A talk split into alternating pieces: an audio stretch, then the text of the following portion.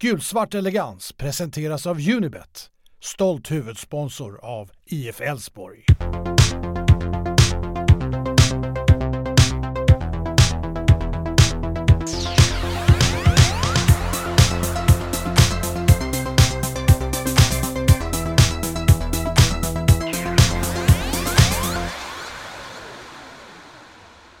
Hej och välkomna till podden Gulsvart elegans. Eh, vi sitter här efter en eh, seger mot Peking i eh, våravslutningen av Allsvenskan 2021.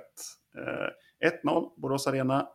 Mål i första halvlek av Jeppe Ockels efter en något tilltrasslad situation på direkt följande på en hörna. Eh, drar upp den eh, ja, i princip ribba in eller stenhårt upp i nättaket. Beror på lite hur man räknar. Men den, den, den tog väl i princip i underliggaren eh, och nätet samtidigt ungefär. Eh, gött är det. Och framförallt så tycker jag att det är gött att det var totalt sett en bra insats över 90 minuter. Även om vi men har några småsvackor så eh, gör vi ändå en, eh, en stabil insats, eller vad säger ni? Jag trodde du skulle köra vidare i 45 minuter efter stadion och köra monologpodd, men eh, kul att vi också får med. Nej, men eh, så jävla härligt att podda efter en vinst. Det var, känns som det var jättelänge sedan, men så länge sedan var det kanske inte. Men eh, förra veckan var ju inte superkul med två förluster och dessutom Kalmar-matchen som var som en förlust. Eh, så det känns ju väldigt, väldigt härligt att studsa tillbaka på vinnarspåret och eh, ja, men som du säger David, vi gör ju faktiskt en jävligt bra match också. Så man kommer in med lite skjuts här i uppehållet nu. Eh, faktiskt. En, visserligen en match mer spelad än de flesta andra, men ändå en fjärde plats och klart eh, godkänd vårsäsong får man ju trots allt säga. Ja, det är ju väldigt skönt att få den här framtidstron på något sätt efter de här eh, poängtappen som har varit lite olyckliga. Eh, och då känner man ju verkligen, ah, skönt nu att det mest desperata laget vinner matchen. Det, det, det är väl något som jag känner eh, inför det här. Och jätteskönt att få den här eh, viktiga segern och även på det sättet man gör det. Det är väl lite grann det som, som jag känner är, är lite fokus för den här matchen. Att man, man spelar på, på det sättet som Elfsborg eh, ska göra. Ja, jag tycker det är en, eh, en tydlig, eh, ett tydligt mönster i matchen. Jag tycker Peking kommer väl ut relativt bra, men vi stressar dem väldigt, väldigt väl. Eh, både med hög press, men också att vi är väldigt konsekventa och biter fast bollen när vi väl får tag i den. Och vi har också en lite större variation i vårt anfallsspel under den här matchen. Det är inte alls eh, riktigt lika tydligt att vi försöker spela lång, den långa bollen väldigt tydligt, utan vi spelar oss uppåt relativt snabbt. Det går rappt, det går djupled, men vi har också möjlighet i vissa lägen att vända om eh, Eh, vänta lite, hålla bollen och sen ta ny fart. Eh, och det tycker jag inte riktigt att vi har sett eh, under året speciellt mycket. Det är väl egentligen i Djurgårdsmatchen eh, i första omgången där jag tycker vi spelade lite likadant. Men eh, i övrigt så eh, har vi inte riktigt fått till det förut. Vad tror ni att det beror på? Det är fler faktorer, men eh, det är klart att jag tror man har lärt sig lite grann av, av de här två matcherna vi har haft nu tidigare, att man, man varierar sitt spel lite grann mer. Eh, man, man nyttjade kanterna på ett annat sätt. Man hade de här uppspelen där man gjorde, där Frick i många lägen gick ner, tog löpningen, öppnade upp ytan för kanten. Eh, och även yttrarna var ju duktiga på att eh, vara aktiva under hela matchen. Och, eh, så, att, så att det är klart att sådana saker påverkar ju väldigt, väldigt, väldigt tydligt. jag tror också de, de sa ju det, både Frick och eh, Jimmy Tillin sa ju det i intervjun efter matchen att eh, ja, men dels så studsade vi ändå tillbaka och gjorde en okej okay andra halvlek med Malmö, även om inte jag tyckte den var superbra så var den ändå klart mycket bättre än första halvlek. Eh, och lite det spelet tog vi med oss idag. Sen så är det klart att det gör en jätteskillnad att spela med tre, mitt, tre centrala mittfältare, alltså Gojani, Römer och Holst istället för Marocki-Frick. som blir, alltså, blir en helt annan typ av spel och då blir det mycket den där långa bollen. Samt också att alltså, vi får komma ihåg att Norrköping, eh, deras defensiva mittfältspel, deras mitt, centrala mittfältspel överlag var ju bedrövligt eh, och lämnade ju extremt mycket ytor. Den löpningen Per Frick gör när han kommer ner och möter, det, var inte, alltså, det fanns ju ingen spelare i närheten där. Eh, och det är ju det vi har snackat om egentligen eh, ja, men under större delen av den här vårsäsongen, att vi måste ja, men den här semilånga bollen som vi är så duktiga på som vi hittar idag. Alltså inte bara långbollen mot förbi deras backlinje från Okomo för då blir vi alldeles för långa och lyckas inte kom, alltså, få ett kompakt lag. Men istället så ja, men lägger vi upp den på mötande per Frick som kan droppa ner, spela vidare på en Gojani eller på en Ockels eller på en eh, Ondrejka eller Bernhardsson. Eh, och sen tar ny fart därifrån och då blir vi mycket mer kompakta, vi får mer folk, vi kan fylla på på ett helt annat sätt och få ett övertag centralt. Så det gör vi ju väldigt, väldigt bra. Ehm, så att, äh, väldigt stark insats, bra taktiskt läst av Jimmy Thelin som, eh, ja, man får ju säga att han äter upp Rickard Norling idag.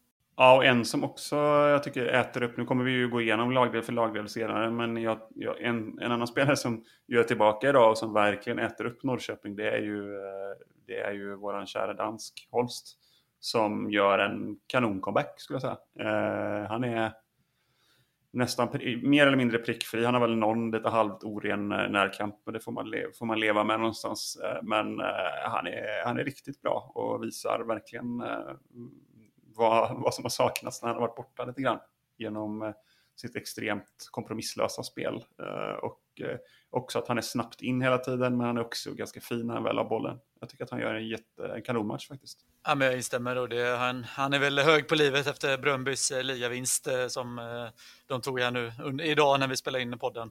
Eh, det ju stor Bröndby-supporter. Så att, eh, en väldigt fin comeback och det, som, alltså, man märker ju att han faktiskt saknats. Eh, och eh, jag måste, de hade en lång diskussion i studion efter matchen eh, just om ja, men, diskussionen om Frick skulle spela ensam på topp eller om han ska spela med Marocki. Och det, är, det är synd om Marocki, men eh, spelet blir ju faktiskt bättre när det är tre centrala mittfältare. Eh, så länge de heter eh, Gojani, Holst, Römer och eh, Asimo sen då. Ehm, så att, eh, ja, tydligt att eh, vi fick till ett mycket bättre pressspel eh, också, som vi inte har nämnt. Men vi lyckas ju pressa väldigt, stressa Peking väldigt högt.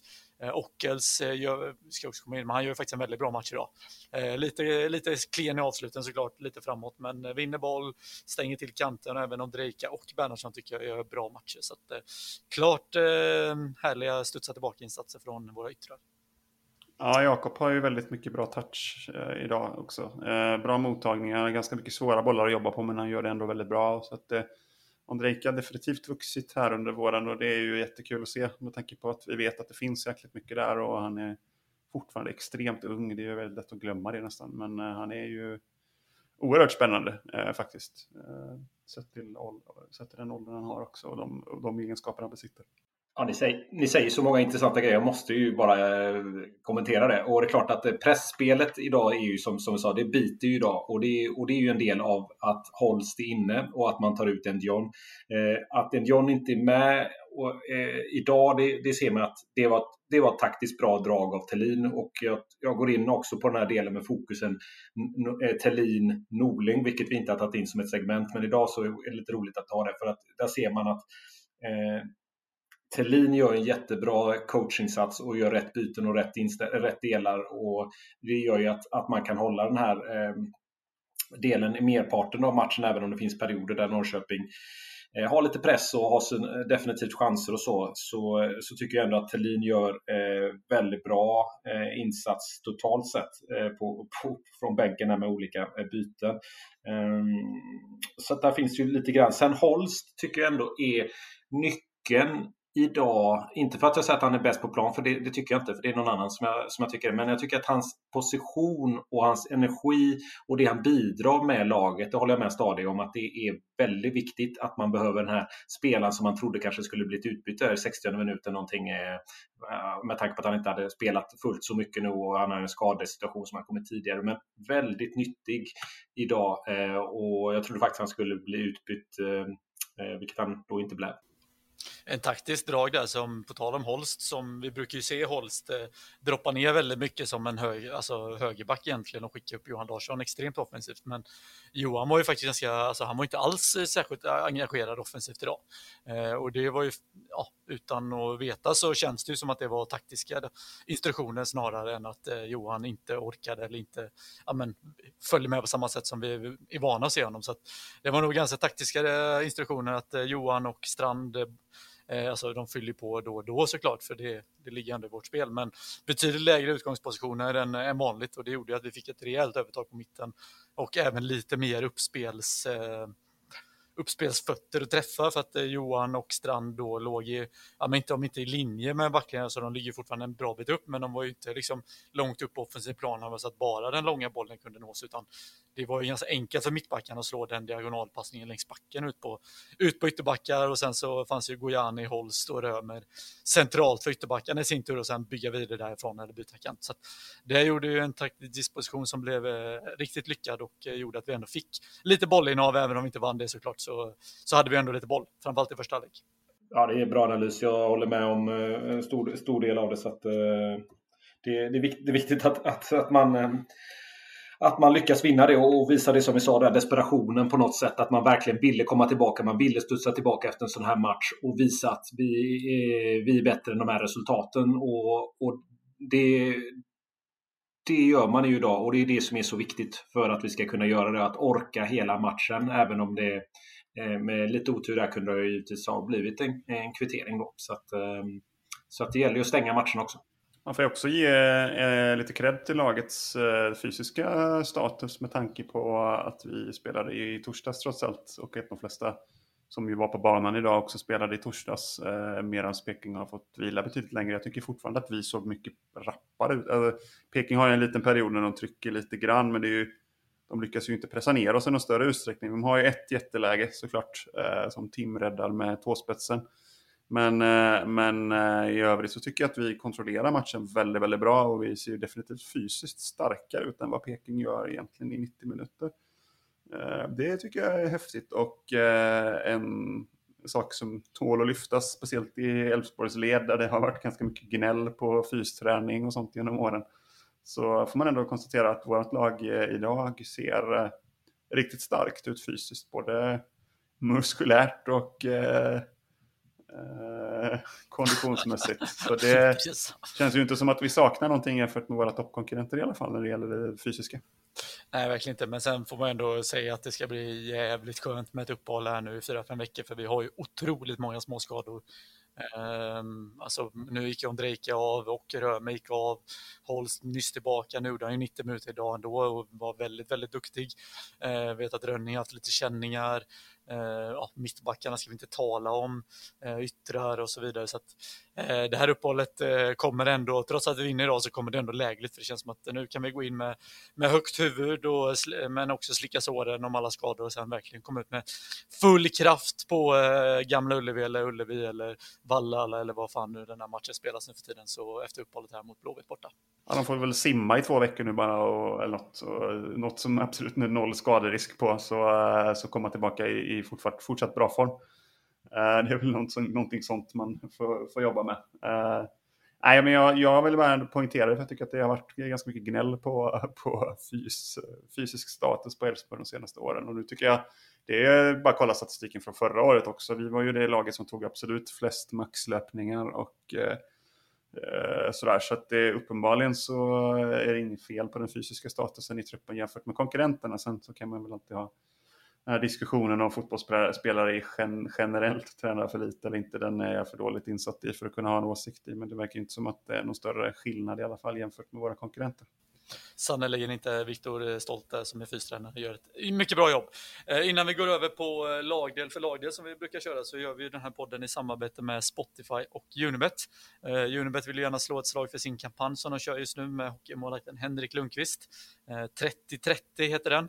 Så gå in på 3030.se. Där kan man nominera sin idrottsförening oavsett storlek, sport eller årskull. Ehm, och helt enkelt eh, ja, men nominera sin förening där man har chans att ta del av 30 000 kronor. Då, så in på 3030.se. Eh, den eh, gäller ju även där då villkor, regler och villkor så att man måste vara över 18 år och stödlinjen.se. Eh, ehm, så in och gör det och även följ oss på sociala medier som sagt. Ehm, Gulsvart Elegans tickar in lite följare. Såg att en spelares farsa börjar följa oss i veckan. Det är ju alltid roligt så vi får passa oss från eh, vad vi säger om vissa spelare i den här podden. Det kanske läcker ut. Det såg ut dessutom som att jag det verkade som att, jag eh, måste säga att kommentatorerna, eh, framförallt Tommy Åström, kan ha lyssnat på podden. För det var mycket referenser i början till på saker som vi säger i den här podden. Så att, kul om du lyssnat Tommy, det får du gärna fortsätta med. Ja, verkligen. Det är kul i så fall. Eh, det måste jag ha missat. Men, eh, vi, vi, jag tar åt mig lite cred där i alla fall. Det var mycket sub, subtalande, eller vad man nu säger, om någonting när man inte nämner specifikt. Framförallt tog jag med dina, dina, din skeptisk kring André Römer, men det kanske vi kommer in på sen. Ja, eh, eh vi börjar med målvakten. Jag, jag tycker det är lite intressant, alltså det, det, är lite jobbigt det här för att det, jag råkade ju först inte titta på eftersnacket och sen så gjorde jag det i under tiden jag stod och diskade här. Det har varit en sån hektisk dag. Jag har ju mina fotbollsträningar med kidsen här eh, precis innan match. Jag hinner i princip inte hem till matchen utan det blir att titta på matchen i på en telefon genom, skog, genom på en skogspromenad mer eller mindre. Eh, och sen så har jag försökt titta ikapp och titta, jag har ju sett hela matchen och sen så försökte jag få in lite, för, lite eftersnack. Och jag tycker det är cred till Discovery också att de har ett, hade ett rejält eftersnack idag. Det tycker jag var nice att höra och det var bra också. Eh, bra intervju. Jag tycker in, eh, både Jimmy och eh, Norling och så var ganska intressant att lyssna på. De fick dem att öppna upp sig lite mer än vad man är kanske van vid. Framförallt Jimmy Tillin kanske. Eh. Det är alltid gött när Jimmy Tillin får frågor så här om eh, ja. transfers och sådär. Att, eh, nej, men vi fokuserar bara på nuet. Och när Stefan Andreasson får frågor om transfers så hänvisar han alltid till Jimmy Tillin. Så att, det är absolut ingen som vill svara på transferfrågor i Elfsborg. Nej, men han var lite mer, han var ändå lite mer bjussig i att han faktiskt pratade om lite hur laget hade känt sig inför matchen och sådana saker. Så det var ändå lite bättre så. Och jag tycker Discovery gjorde ett bra jobb här. Sen de får mycket skit Discovery och ja, i vissa lägen så ska de ha det kanske. Men jag tycker att eh, de gjorde en bra sändning här i alla fall. Tycker jag. Och jag tycker Per Hansson är klockren.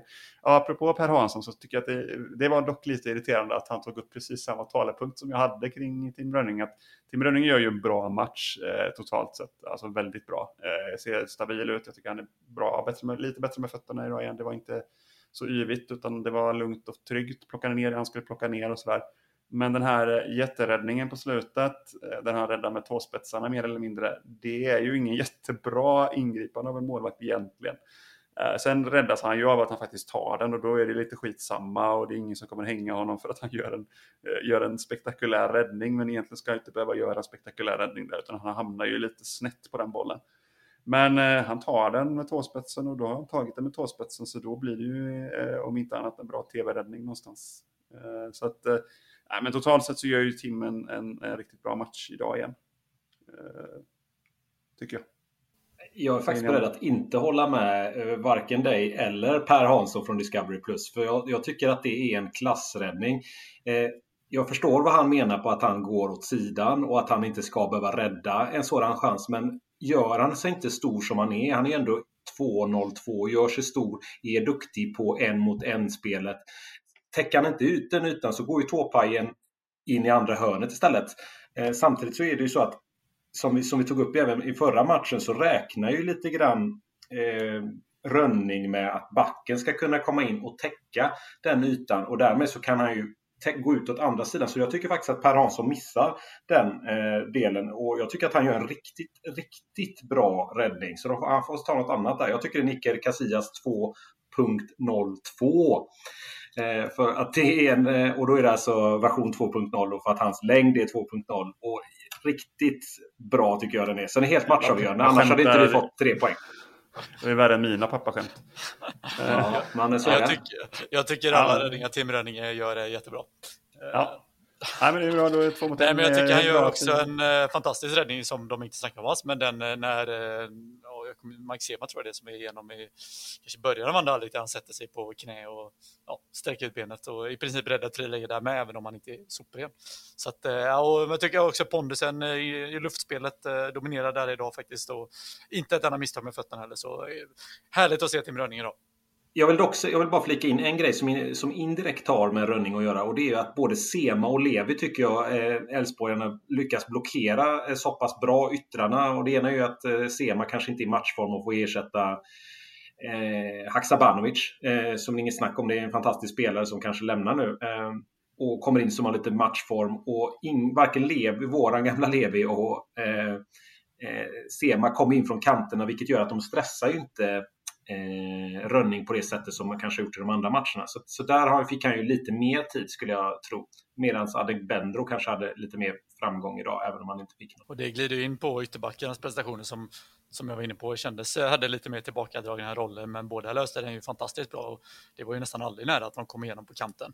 Eh, så både Johan Larsson och Simon Strand som återigen gör en kanonmatch verkligen. Ja. Um, alltså, ja, nej, eh, vi kanske kommer in på det sen, eller podden som kommer senare i veckan, men nej, Simon Strand är helt klart en kandidat till vårens spelare. Men båda två gör en fantastisk match. Ja, Simon är ju ja, fantastiskt bra hela våren. Det är ju snäppet under, ja, det är ju i princip landslagsklass på det han har presterat den här våren. Det kommer ju inte bli en uttagning i landslaget den närmsta tiden, men eh, ruskigt bra. Eh, och det är jäkligt kul att se att han eh, han är precis så lagom tuff som man behöver vara. Det är liksom ingenting över gränsen. Han är extremt fin med bollen. Bra tillslag. Eh, läser spelet eh, mer eller mindre klockrent. Snabbt tillbaka, snabbt framåt. Går åt båda håll. Ja, en riktigt eh, imponerande vårsäsong av, av Silfverstrand. Jag kan bara hålla med. Det, det, man förstår varför han blev vald till årets eh, spelare 2019 och han har ju varit så bra egentligen i alla matcher. Han har hållit en väldigt hög nivå.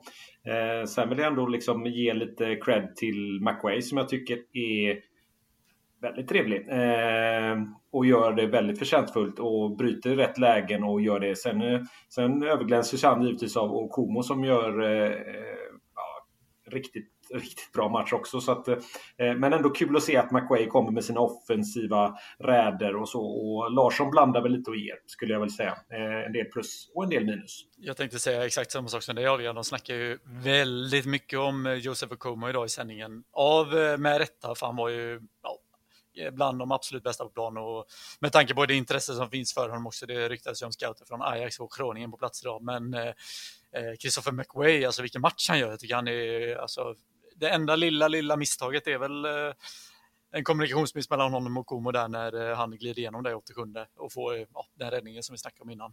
Där McQuay går ut på högkanten och ja, inte stänger till mitten för att Johan Larsson inte är på högkanten. Så det är väl den där lilla, lilla missen, men i övrigt så är han ju hur bra som helst och vinner massa dueller defensivt och just har den där Robert Laul tog upp det i sin matchkrönika efter matchen såg jag.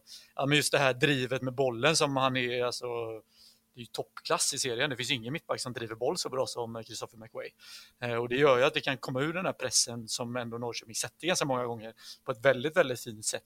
Eh, det är inte bara att tjonga iväg den eller lägga en väldigt välriktad långboll utan det är att driva upp eh, förbi pressen ut på kant eller hitta någon mittfältare som är, som är fri. Så att äh, McWay är otroligt fin insats alltså. Ja, verkligen. Alltså det, det är riktigt häftigt att se hur fin han är med bollen också. Det är ju det är ju just med de två mittbackarna, det är, det är verkligen en USP vi har med två stycken mittfältare med de fötterna. Sen är det ju väldigt olika som spelare i, i hur de hanterar bollen. Men McVeigh har ju också det här lite att han vågar gå upp, att han vågar bryta linjer, han vågar göra han vågar göra sin gubbe i något läge även nästan som sista man och sådär. Så, så det är ju, och det är, det är precis det jag vill se. Liksom. Det är ju som när Dresevic eh, drog precis innan där. Han var ju också eh, uppe på den, på den nivån. Så att, McVeigh ser riktigt spännande ut och det kan ju tänkas att eh, det hade väl varit, eh, inte varit helt oväntat om, eh, om eh, Okomo hamnar i Ajax och eh, McVeigh i Groningen efter den här matchen då.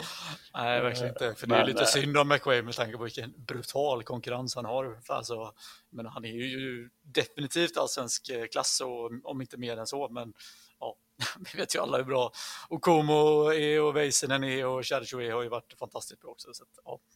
Det är bara fråga, nu får det vara så, men var det första matchen de spelade ihop i, i år? Eh, det var det. Det var vår sjätte mittbackskonstellation på nio matcher, så det är ju verkligen anmärkningsvärt. Men då är det ju väldigt tur att vi just har fyra kanonmittbackar. Så att, eh, nu har alla mittbackar spelat med varandra och ja, alla konstellationer som går att uppbringa. Så det var bara Broman som ska in nu efter uppehållet. Då. Ja, det har du det.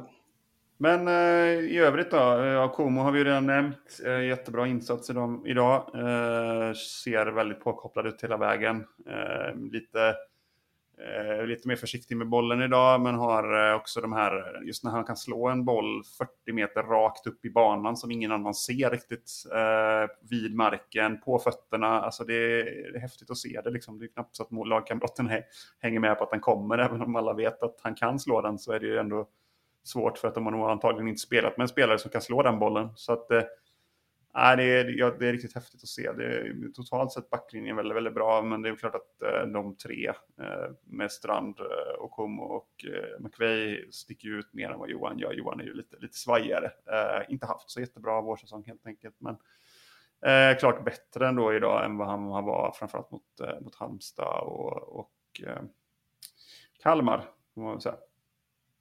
Ehm, ja, ska vi fortsätta uppåt i laget eller har vi något mer att säga om backlinjen? Nej, vi kör mittfältet. Yes, och mittfältet idag var ju eh, Römer, det var eh, Holst tillbaka och det var Gojani i den lite mer eh, offensiva spetsrollen där eh, på mittfältet, även om vi hamnade lite lägre kanske med mittfältet än vad vi gör, gjorde när Marocko spelade senast. Eh, men vad säger vi totalt sett? Eh, vi har redan nämnt eh, eh, Holst lite grann. Men vad säger vi om, om mittfältets eh, insatser idag? Jag tycker väl, eh, som du nämner, Holst är en viktig injektion i det här. Eh, det är inget snack om det. Gojani gör ju en jättebra match, tycker jag. Eh, första halvlek blandar han och ger lite grann. Gör några bra aktioner, tar en del löpningar, är aktiv och fyller luckan ganska bra. Römer är väl kanske lite mer anonym, men också fyller en viktig funktion i laget, även om han kanske inte sticker ut då som, som Gojani så, så är det ju så är det viktigt i hans balansroll där som, som vi säger ett åtal gånger, eh, som vi upprepar lite grann, men det är, det är viktigt att göra det och han, han, eh, eh han håller väl balansen väldigt bra tycker jag ändå, även om eh, eh han kanske inte sticker ut jämfört som Holst och Gojani. Nej, men jag håller med Algan. Det finns egentligen inte så mycket att tillägga. Jag tycker alla tre gör en väldigt fina matcher. Gojani är ju otroligt bra de två, alltså fram till sista tredjedelen. Han dominerar ju mittfältet fullständigt. Framförallt första halvlek är han ju en gigant. Eh, så att många skriver ordet gigant i och för sig idag på Twitter om andra spelare. Men eh, jag tycker Gojani är väldigt, väldigt bra första halvlek framförallt. Men tyvärr lite, lite slarvig i sista, sista passen som gör att eh, vi, ja, det där hade han, med lite mer distinkta, lite mer ordentligt så hade vi nog kunnat få ytterligare ett par, tre jättebra lägen. Men eh, det, ja, alltså han gör ju en väldigt fin match så att, eh, det går absolut inte att klaga på Gojani idag och eh, hålls över den nämnt och Römer gör väl en av sina bättre matcher också tycker jag. Väldigt fin idag. Ja, verkligen. Ja, men det, det är kul att se att eh, det föll lite på plats när, eh, när eh, Holstad tillbaka här igen. Och eh, Römer, jag har ju varit ganska kritisk mot honom tidigare. Han är ju eh, klart bättre idag också han har ju inte varit dålig under våren, men det är väl mer det här att eh, man kanske hade velat se en växel till som jag tyckte att man såg glimtvis på försäsongen ändå. Jag tyckte han såg väldigt fin ut i några matcher där, eh, men inte riktigt kommit upp i den nivån i, i serien. Eh, så det är kul att se kul att se att han också höjer sig eh, när omgivningen verkar klaffa lite mer. Så eh, kul, kul att se.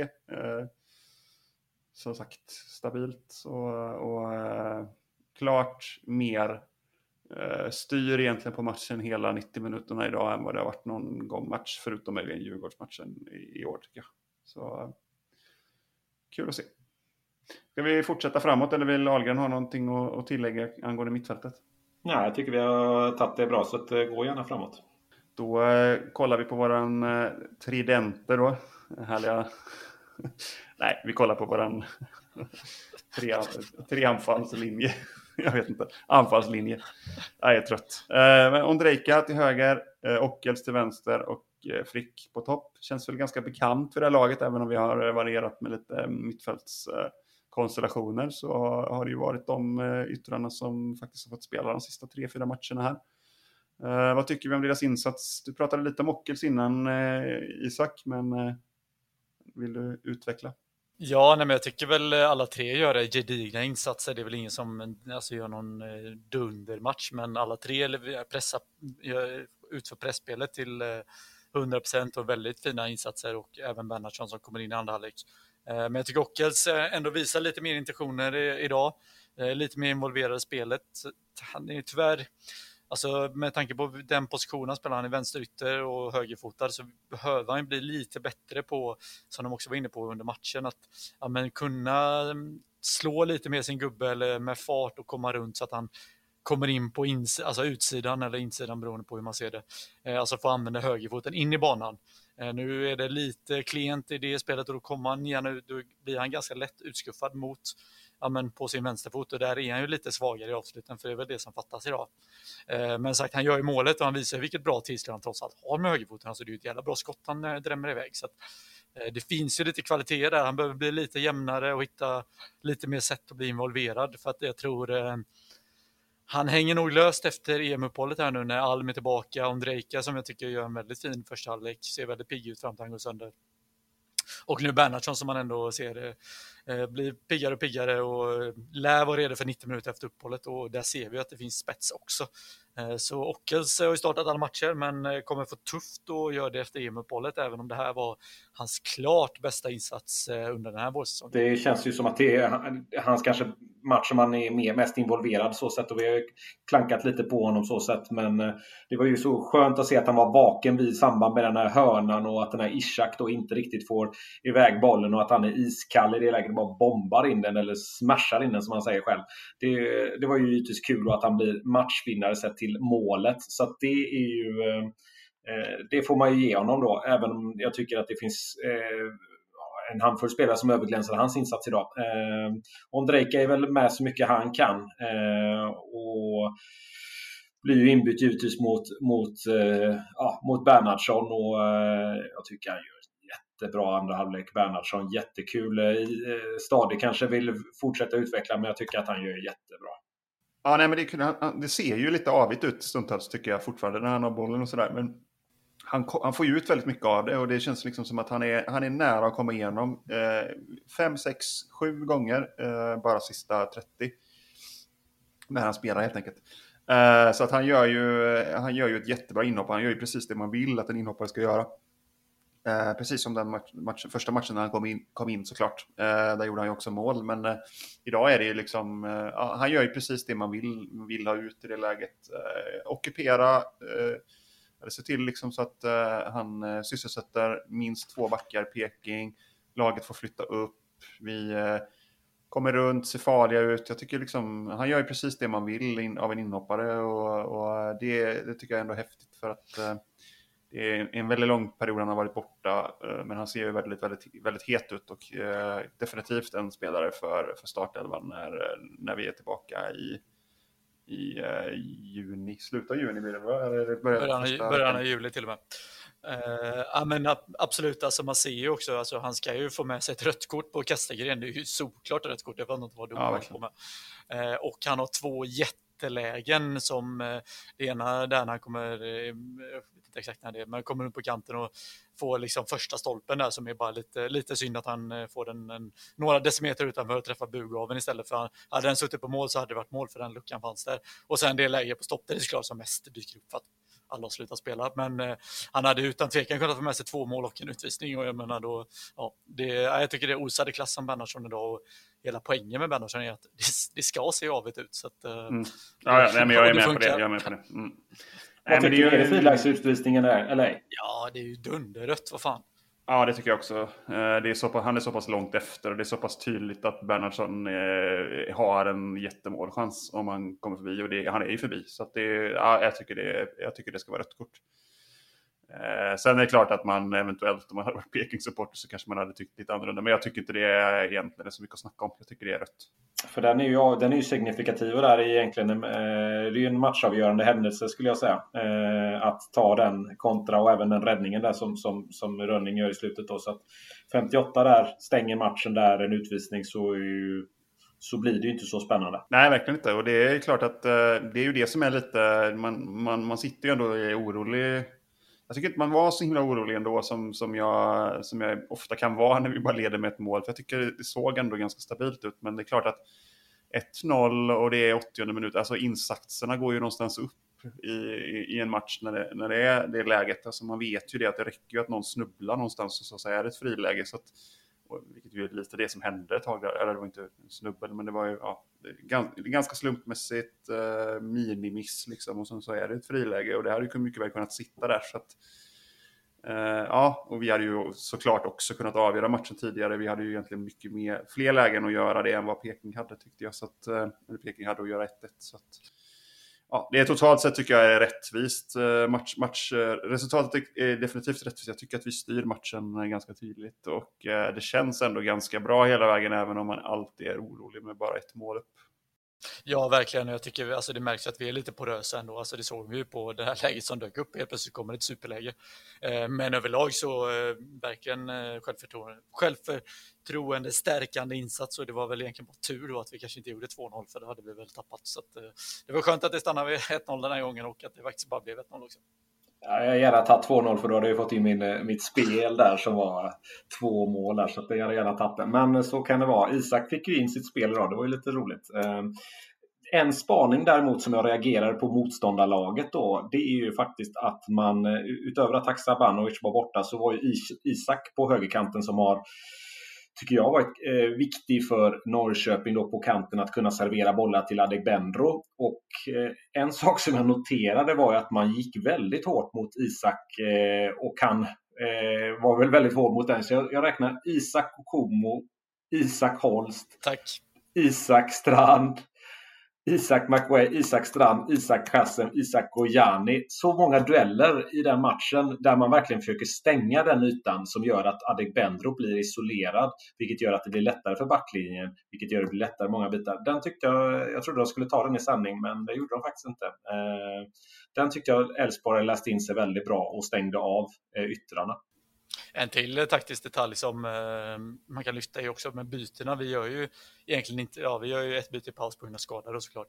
Men sen väntar vi ju hela vägen till 85 även om eh, vi kanske är lite trötta spelare och sådär, eller ja, någonstans där. Och det är ju tydligt där, eh, men som Jimmy Tillin ändå sagt i intervjuer, att ja, men byta för bytandets skull finns ingen poäng och det kändes som att vi såg lite trötta runt matchminut 60-65, kanske Peking började få lite grepp, men sen, sen hade vi ju momentum och då eh, såg man tydligt att eh, det här fanns ingen anledning för Jimmy Tillin att byta, även om man själv ibland kanske tycker att vi behöver lite PIA-ben och sådär, men just då kanske det hade skadat mer. Eh, och det är ju som Jimmy Tillin har sagt många gånger, som har eh, intervjuer, att ja, men just att ibland byter man för en skull och tappar momentum på grund av det. Så att, eh, där såg man ju tydligt en sån, en sån matchbild där det var läge att inte göra några byten, vilket inte heller gjorde förrän ja, i slutet då för att dra ner tempo och skapa, ja men, ja, döda matchen helt enkelt. Yes, vi har ju en punkt här som heter eh, matchens taco och pytt. Och eh, tacon är ju såklart det positiva. Det är den eh, väldoftande fredagstacon vi pratar om. Riktigt fin, eh, lite gurka, lite paprika, lite... Jag gillar ju mango på mina va.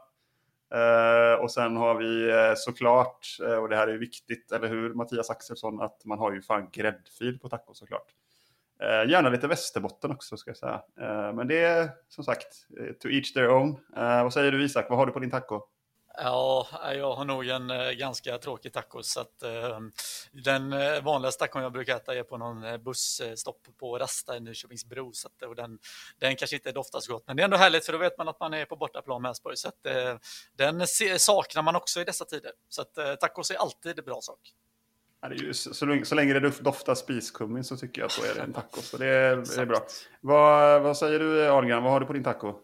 Ja, det är ju jalapeno och paprika utöver allt annat gött som ni har sagt där. Så det får gärna vara lite klös i den. Eh, eh, och sen kan man ju, ja, de som inte vill ha det klös kan ju ta det utan. Så det är lite trevligt tycker jag. Det ska vara lite, lite hetta, lite Mexiko över det. Så att, eh, det är inte fel. Eh, jo, eh, tacon från min sida. Det blir ju eh, svårt att inte säga, men eh, jag tycker Okomo gör ju en fantastisk match. Det är inget att säga. Följsam spelförståelse, huvudspel, fokus, brytningar, tacklingar. Ja, jag kan räkna upp säkert åtta defensiva egenskaper till. Men det skulle bara vara tröttsamt. Men eh, jag vet inte om det här är sista matchen vi ser med honom. Eh, jag tycker att han är så pass bra. Eh, han har spets han har en högsta nivå som ingen annan i Allsvenskan når. Ingen, ingen Ahmed Hodzic, ingenting. De kan vara jämnare, men det finns ingen som har den spetsen, de här eh, riktiga detaljerna. Och när han är fokuserad och påkopplad så, så är han på en helt annan nivå. Eh, och det kommer nog bli så. Han kommer nog hamna på, på en, annan, eh, en annan liga för att han är så pass, så pass bra igen. Eh, och så det, får se, vi får se om han har rätt eller inte, men det känns lite så vi får hoppas på ett rejält jävla budkrig här om eh, Okomo i sommar. Och det är ju ändå positivt att det inte bara är Groningen som är på plats idag utan det är faktiskt Ajax med en helt annan plånbok och dignitet. Så att eh, det är väl bara att instämma Josef Okomo, vilken spelare. Och det är ju en fröjd att se honom i Elfsborg. Visst, vissa kanske stör sig ibland på något misslyckat uppspel och sådär, men eh, den spetsen som du är inne på, Adrian, den, den finns ju inte i annat och det, det går ju, alltså det går ju att träna till sig lite mer jämnhet, men det går ju inte att träna till sig de spetsegenskaperna som eh, Josef Josef Komo har. Så att, eh, nej, fantastisk spelare. Sen tycker jag såklart McWay också bör nämnas idag, så mittbacksparet får väl matchens taco av de som var på arenan, men annars är ju matchens givna taco är ju Erik Sjölin och eh, en till person som står i en skylift bakom vänsterbacksläktaren. Väldigt härliga bilder på Sjölin och som ja, jag vet inte vad den andra personen heter, så att, ber om ursäkt för det. Men eh, väldigt fint att se och eh, ja, kudos även till eh, bland annat eh, Guliganernas mäktigaste par, eh, Emelie och Anders Hultin som var på plats på arenan och höll igång bra. Så att eh, alla de tre förtjänar eh, varsin tacos ikväll efter matchen.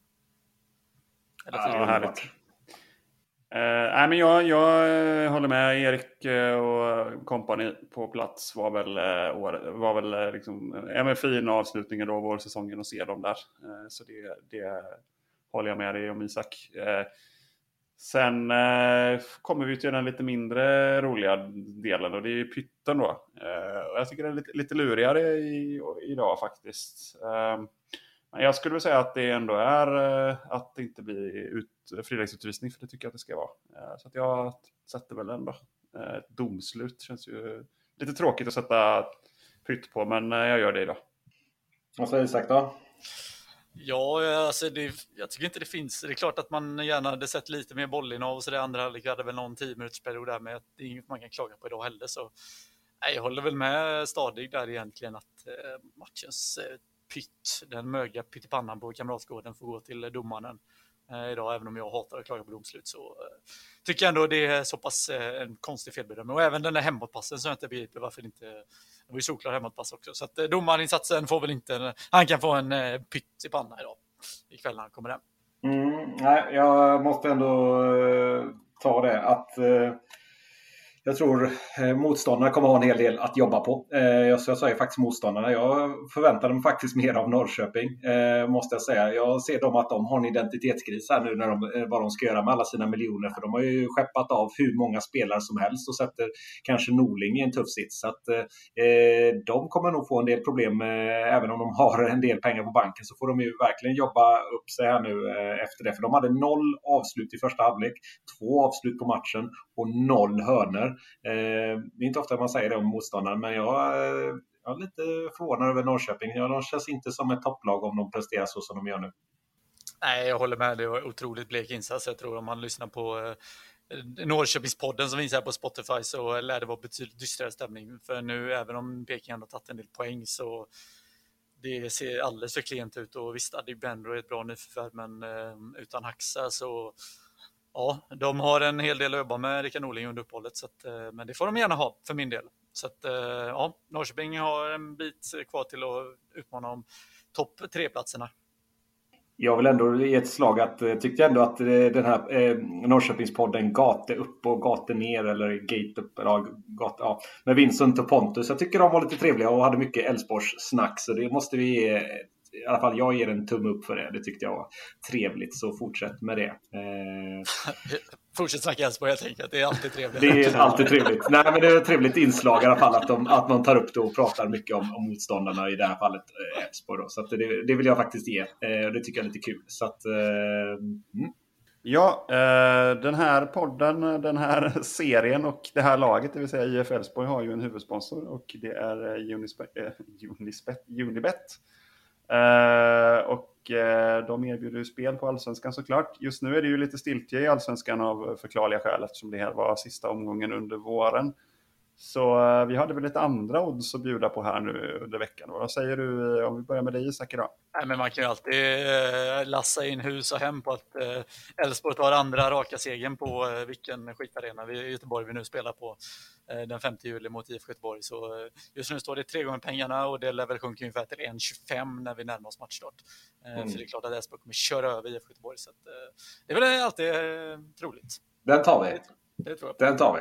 Som Ahlgren redan har nämnt så fick jag in mitt spel förra matchen. Så att, ja. följ, följ mina råd. Nej, jag absolut inte. Ja, ja. Två, två, till, två till Isak, en till David och en till Stadig. Eller nej, noll till Stadig än så länge. Men Stadig kommer. Gör er egen analys vill jag bara säga. Sätter Stadig så är det värt tre. Nu kommer eh, stadiga chansningen här då som eh, har blivit ett stående tema i denna podd. Eh, jag går på EM faktiskt. Jag har ju svårt att betta på Elfsborg. Alltså. Det är en svaghet jag har. Jag tycker det är lurigt. Jag vill inte betta på att de ska förlora och jag tycker det är jinxa och betta på att de ska vinna. Så det är lite sådär. Jag vågar inte sträcka ut hakan riktigt så jag tar något jävla högodds istället. Eh, jag har EM-premiären. Eh, tre matcher som jag har valt ut här. Eh, lite med hjärtat men lite också sådär bara för att få något, ett, en rejäl trippel här. Mycket pengar om skulle, den här skulle gå in.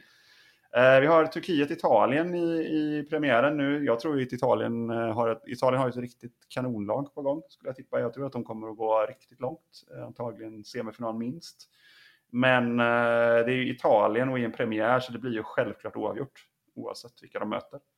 Så eh, kryss mot Turkiet. Eh, Turkiet ser också ganska halvspännande ut tycker jag. Mycket spelare ute i, i bra klubbar. Eh, och eh, som har gjort bra säsonger framförallt. Bland annat i, i Lille och sådär som vann eh, ligan igår eh, i Frankrike. Eh, sen har vi eh, Schweiz mot Wales. Tycker jag känns eh, som ett väldigt fint odds på Schweiz-vinst där. Eh, 2,2, det tycker jag var högt. Så att, eh, det går jag på. Jag tycker Schweiz känns som klara favoriter mot Wales. Eh, ganska trubbigt lag Wales tycker jag. Och eh, ja, med mycket, mycket skitspelare från Championship fortfarande. Eh, en del bra såklart, men inte, inte så himla hög nivå på dem. Eh, sen har vi eh, Danmark-Finland, ett nordiskt derby. Eh, och eh, det är ju lätt att tro att Danmark vinner den matchen enkelt. Och eh, ja, det kanske de ska göra, men eh, jag tror ändå att eh, Finland, sett till att det är eh, en premiär och en nordiskt eh, derby, de kände sig inte slagna på förhand utan de gör en bra insats och det blir oavgjort där med. Så jag har tre kryss i de här matcherna helt enkelt. Framförallt, eh, framförallt lär ju Finland eh, vara favoriter eftersom de har ju en Elfsborgsspelare till skillnad från Danmark som inte har någon. Nej, precis. Det är ju svagt av Danmark att inte plocka med eh, någon av Elfsborgsspelarna. Det finns ju trots allt lite att välja, av, välja på. Inte ens en spelare med Elfsborgs anknytning har de, vilket är för svagt helt enkelt. Kevin Stur eh, borde vara med.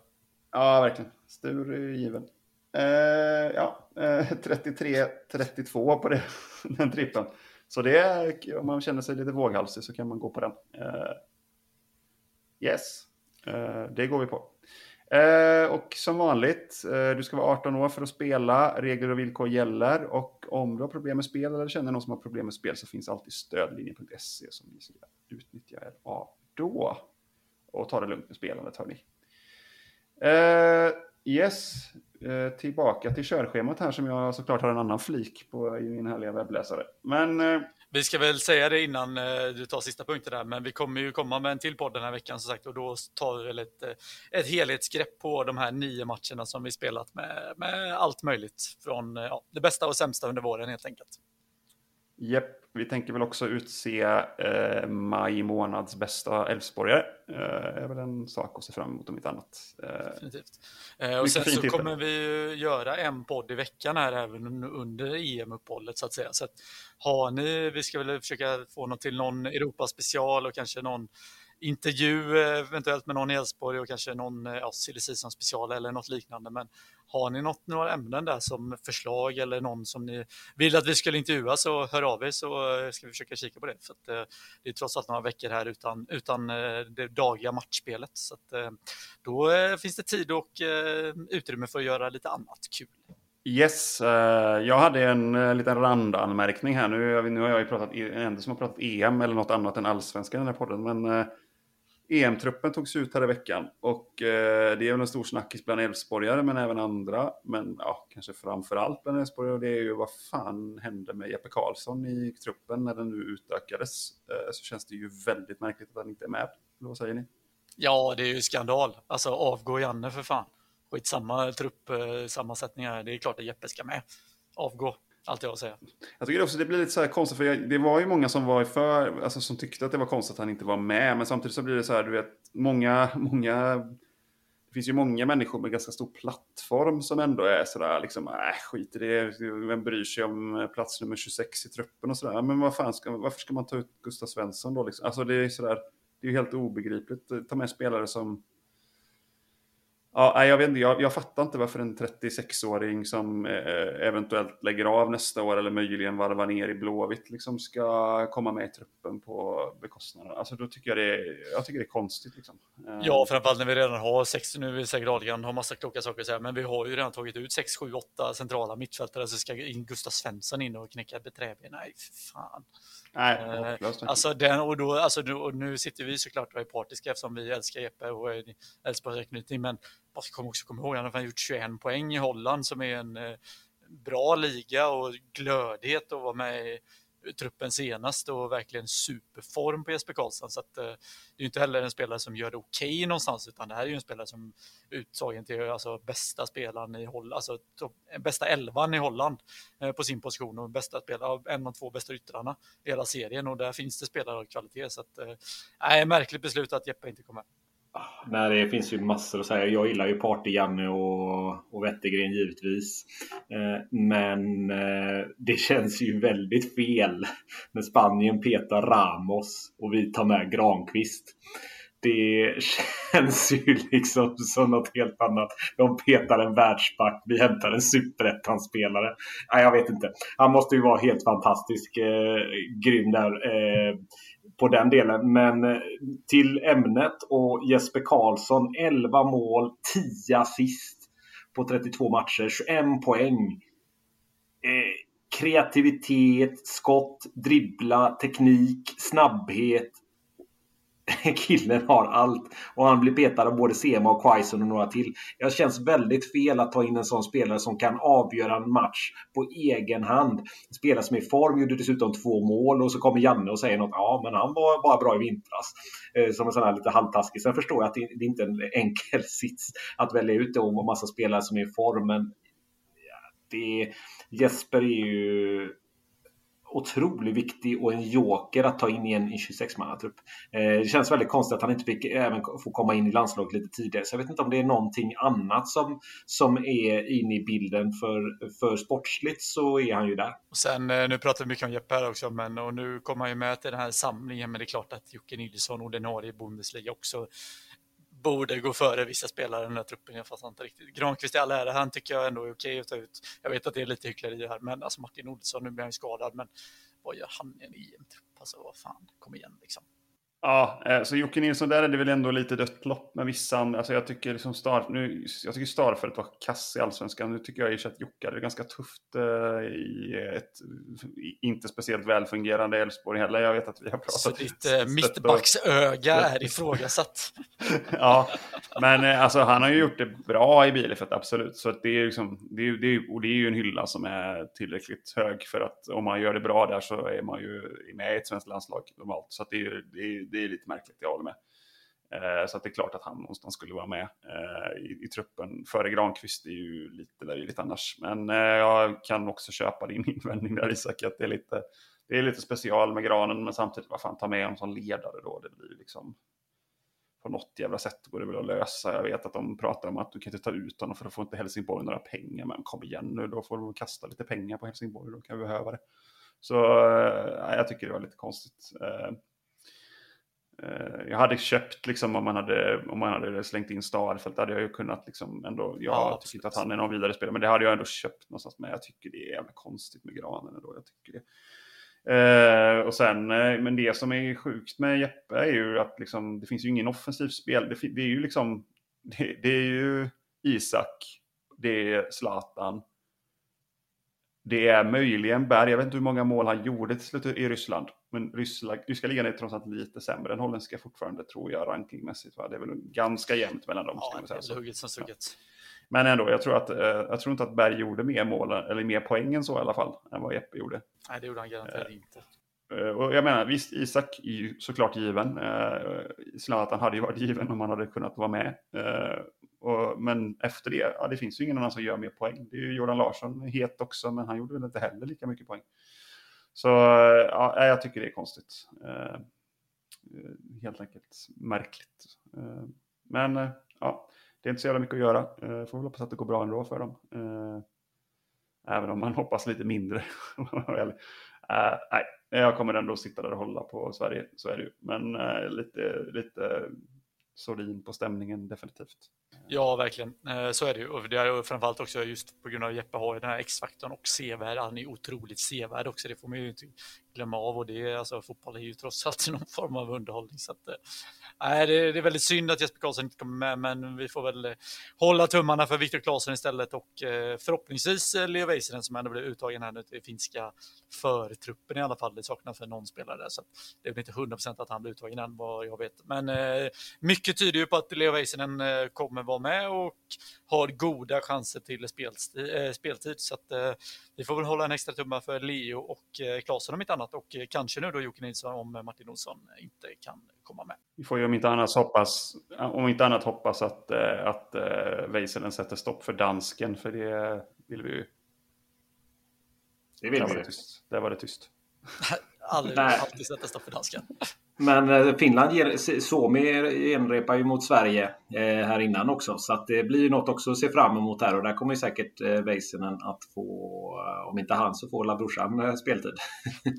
Sen får väl framförallt hoppas på att Finland inte går till kvartsfinal för då missar ju Väisänen någon match i Allsvenskan. Så att de får inte göra det för bra. Men det är klart att skulle han spela EM så höjs ju både marknadsvärdet, intresset och självförtroendet. Så att det, vi får hoppas att han spelar och gör det bra i EM. För det gynnar IF Elfsborg och Leo Väisänen. Yes, det var väl egentligen det hela. Hur är det annars killar? Har ni någonting att tillägga eller ska vi eh, packa ihop eh, vårsäsongen eh, där? Vi kommer ju som sagt att podda här i veckan men sett till matcher i alla fall jävligt gött och som sagt, som jag sa precis i början, det är ju jävligt skönt att få sitta här och podda efter en vinst igen. Eh, det eh, får man lite energi tillbaka.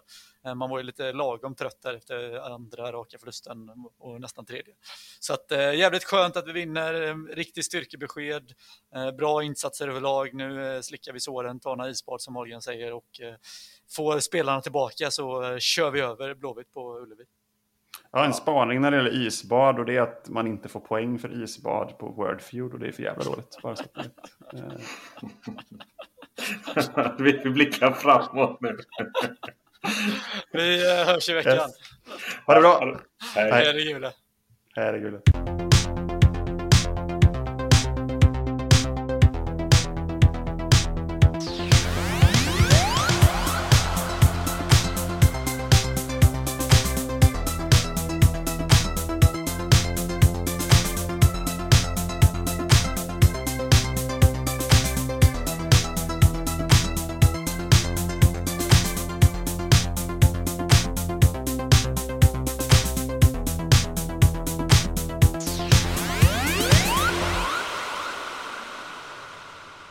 Här podcasten presenterades av Unibet.